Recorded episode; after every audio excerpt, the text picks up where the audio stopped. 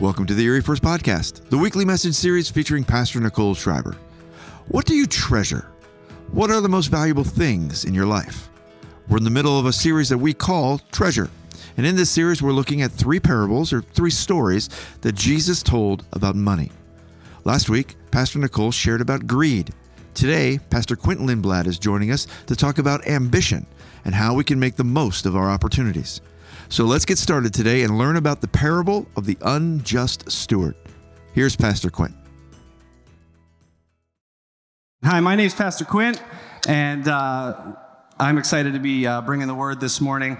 So, my oldest son turns eight tomorrow, and a, a while ago, when Pastor Nicole told me I'd be preaching this message on this date, if you remember back to August, I preached on my wife's birthday. So then she preached with me because I thought that would be a good birthday present. So I told my eight year old, Anderson, you can, you, you want to preach with me on the 13th? It's right before your birthday. We can like just start this theme, you know, because there's birthdays all the time in, in my family of seven. And he was like, uh, sure. But he wasn't really excited about it. And then we never talked about it again. And then my wife said that, like yesterday or the day before, um, well, it, yeah, and daddy's preaching tomorrow. And he's like, wait a minute, am I on stage tomorrow? He was like terrified. And she was like, no, you weren't very excited. So he moved on. But it was pretty, for a minute there, I was like, this could be good. We could really have some fun and, and scare him. But he doesn't have much to teach you about money. So uh, we, we left that out. But we are in week two of this series called Treasure. And we are talking about money.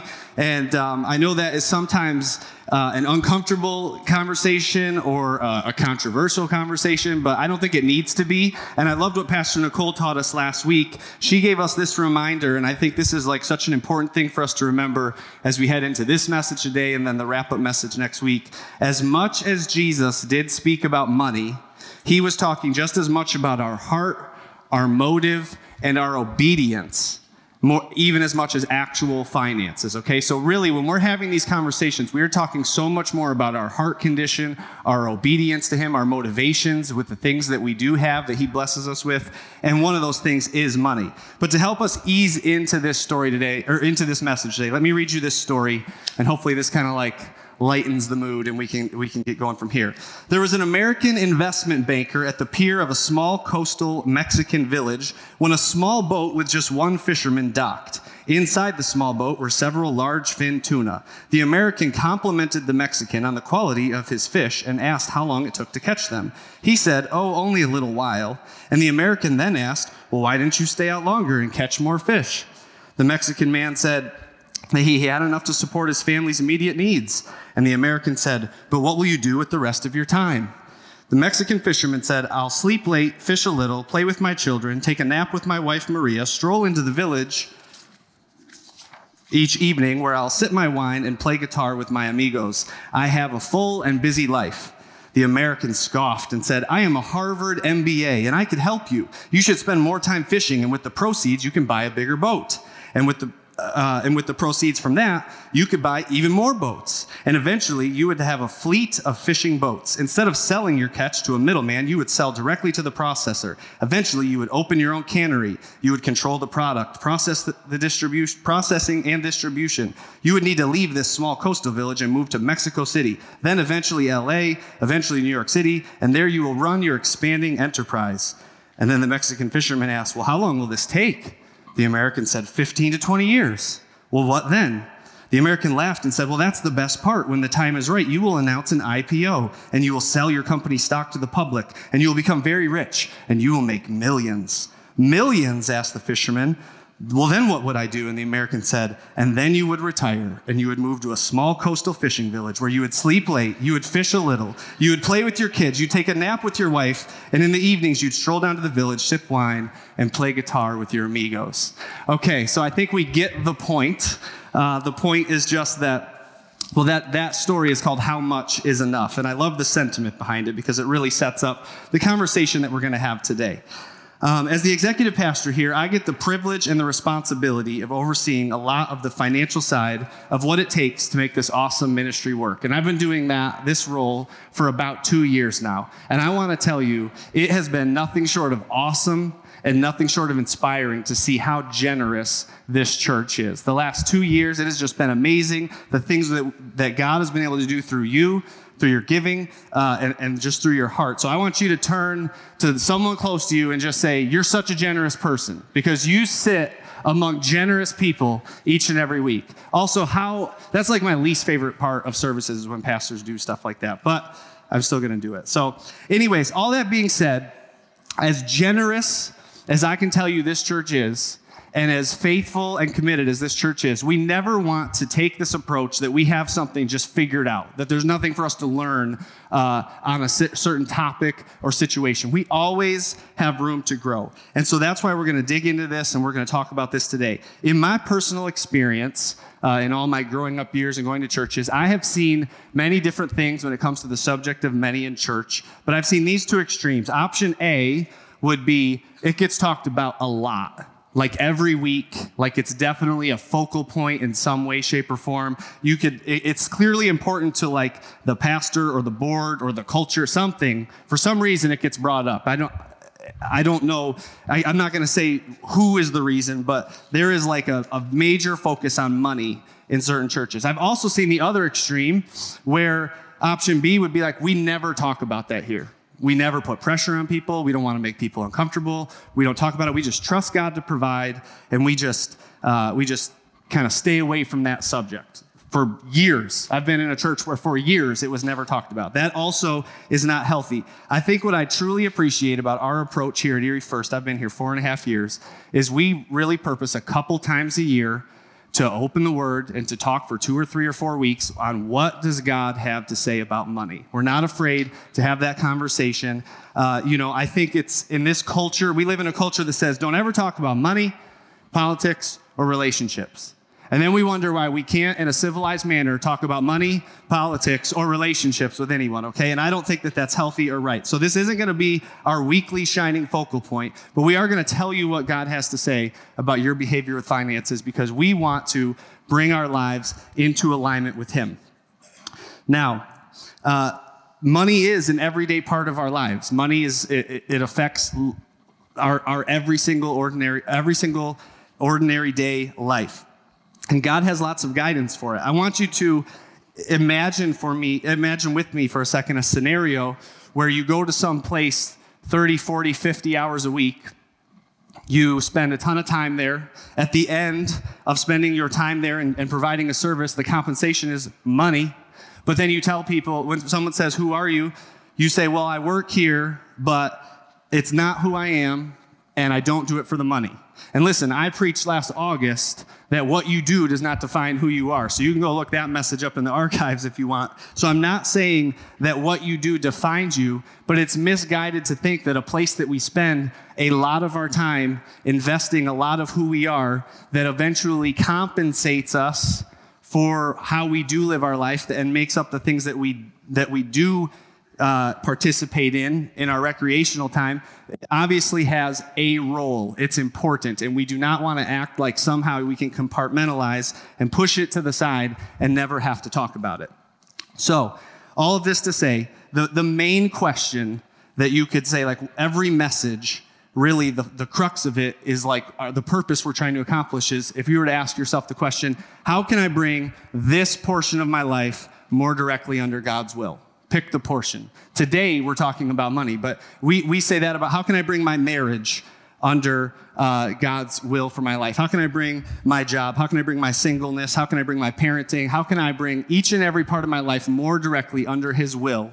And so today, that's the question. We're asking how can we bring our finances under God's will to best journey towards Him? So turn with me in your Bibles to possibly the most unlikely of places uh, to get this conversation started today. In Luke 16, we read the story of the parable of the unjust steward. I mean, isn't that just an invitation to a, to a great story? And I'm going to read it today from the message translation. You can follow along on the screen, but it says Jesus said to his disciples, There was once a rich man who had a manager. He got reports that the manager had been taking advantage of his position by running up huge personal expenses. So he called him in and said, What is this I hear about you? You are fired, and I want a complete audit of your books. The manager said to himself, What am I going to do? I've lost my job as manager. I'm not strong enough for a laboring job, and I'm too proud to beg. Oh, I've got a plan. Here's what I will do. Then, when I'm turned out into the street, people will take me into their houses. And then he went at it. One after another, he called in the people who were in debt to his master. And he said to the first, How much do you owe my master? He replied, A hundred jugs of olive oil. And the manager said, Here, take your bill. Sit down, quick now, write 50. To the next, he said, And you, what do you owe? And he said, A hundred sacks of wheat. And he answered him, Take your bill, write in 80. Now here is the surprise. The master praised the crooked manager. And why? Because he knew how to look after himself.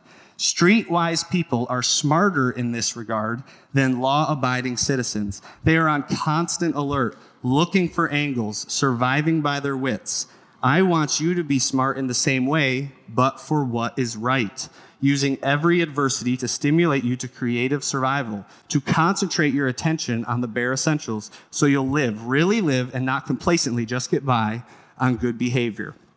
I have to admit, sometimes, most of the time, when Pastor Nicole says, This is the passage I want you to preach on, or this is the message we want, the direction we want to take the message, the, the answer is fairly obvious as to as far as what the lesson is. I had to kind of pause and, and dig uh, with this one because this is not a typical like what is happening here. What what are we reading? The story of a dishonest manager, and Jesus is saying what? And the, the master praised him. Who's who in this story? Who's who is what character? Let's recap real quick. A manager is mishandling funds. The boss finds out the boss declares, You're fired, and I want to investigate what you have been doing. He says that immediately. The manager quickly runs to the customers to manipulate the books further, which is an interesting choice since he knew the audit was going to be happening. And then the boss is actually impressed by his actions and praises him.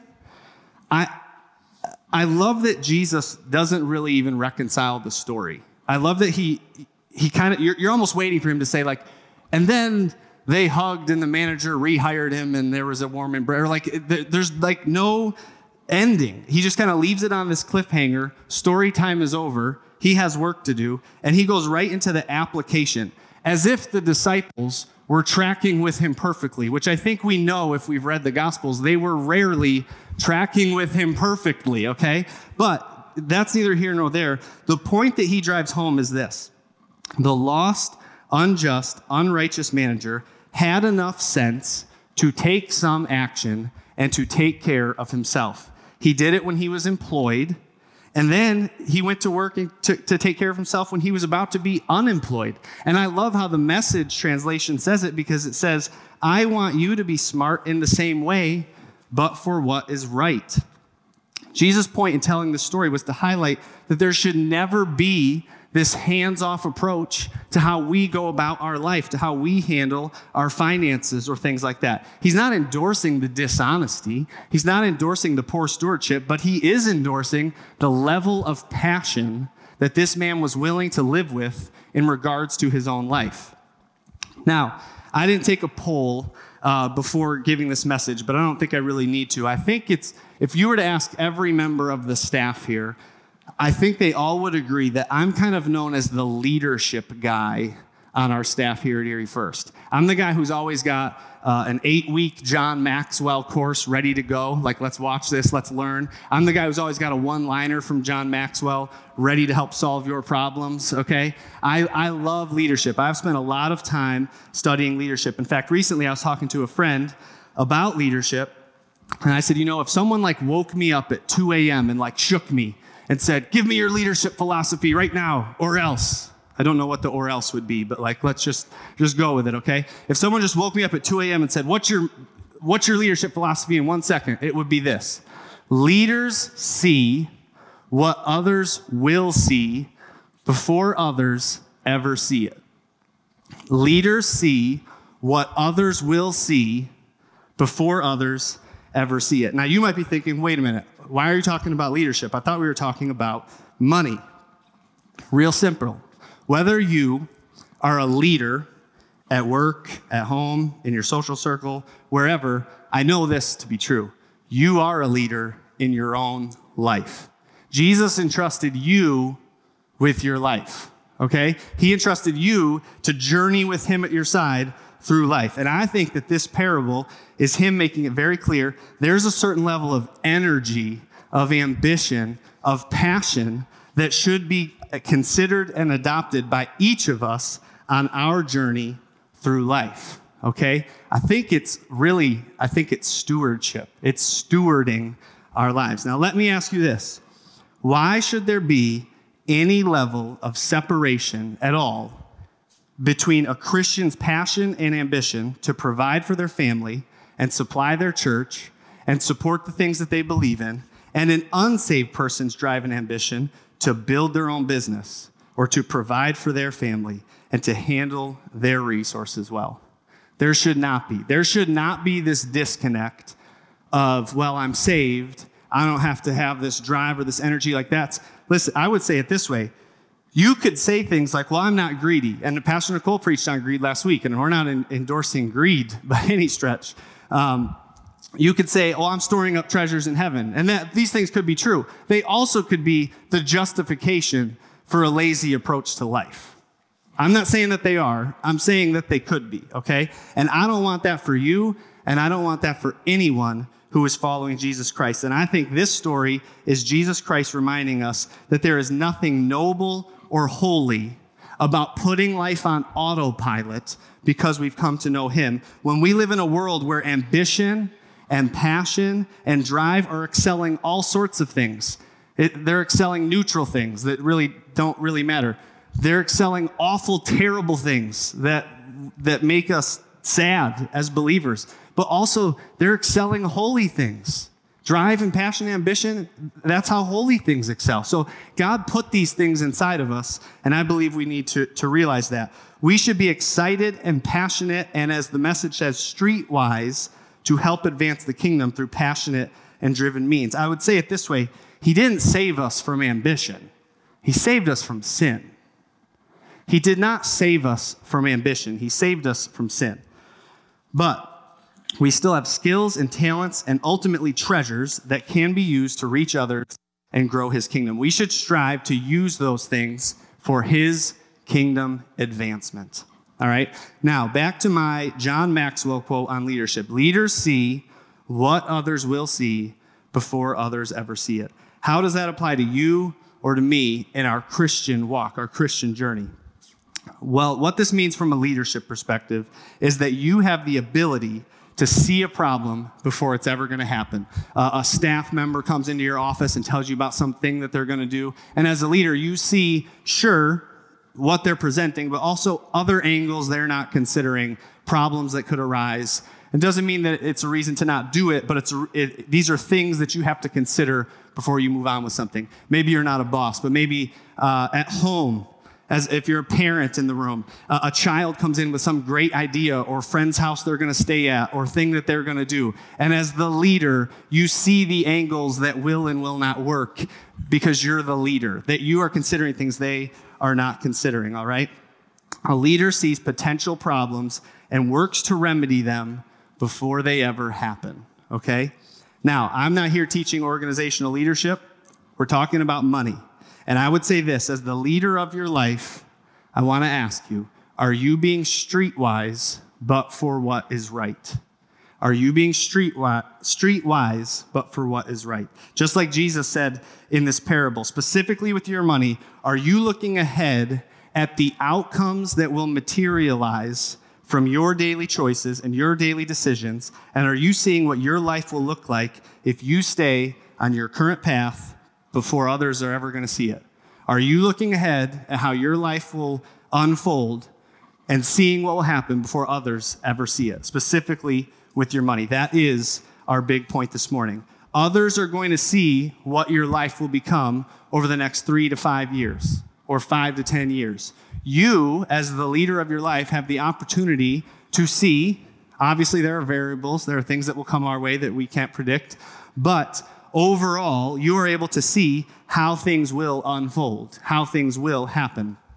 And so I would challenge you to do that. Are you being leader enough of your own life to consider how your actions are influencing what others will see?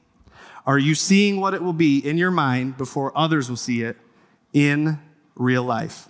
And are you envisioning how your financial behaviors will shape the coming months and years and even decades of your life? Okay? In Luke 16, I think it's very safe to say that this unjust manager was not a leader.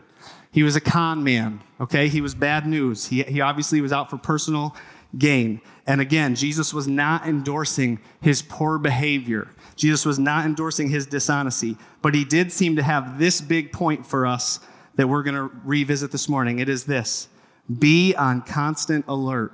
Look for the angles of what is happening around you. Survive by your wits and your wisdom, but do it all for what you know is right. Do it for the advancement of the kingdom. Now, here's the promise as chapter 16 continues. Verses 10 through 13 tell us this.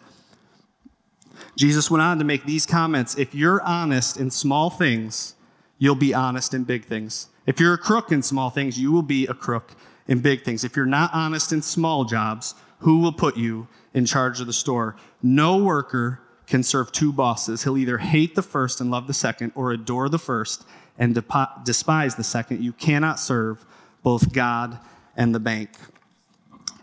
I believe this, and I've seen it in my life, and I've seen it in many others' life. God will trust you with more when you're faithful with what He has given you. The, the, what God can and will do with your faithful and obedient and true yes will far surpass anything you could ever do holding on to the 10% he's asked for in the way of the tithe. You know, we, um, I love the word that April shared this morning about an undivided heart because there are countless worship songs. We sang several of them this morning.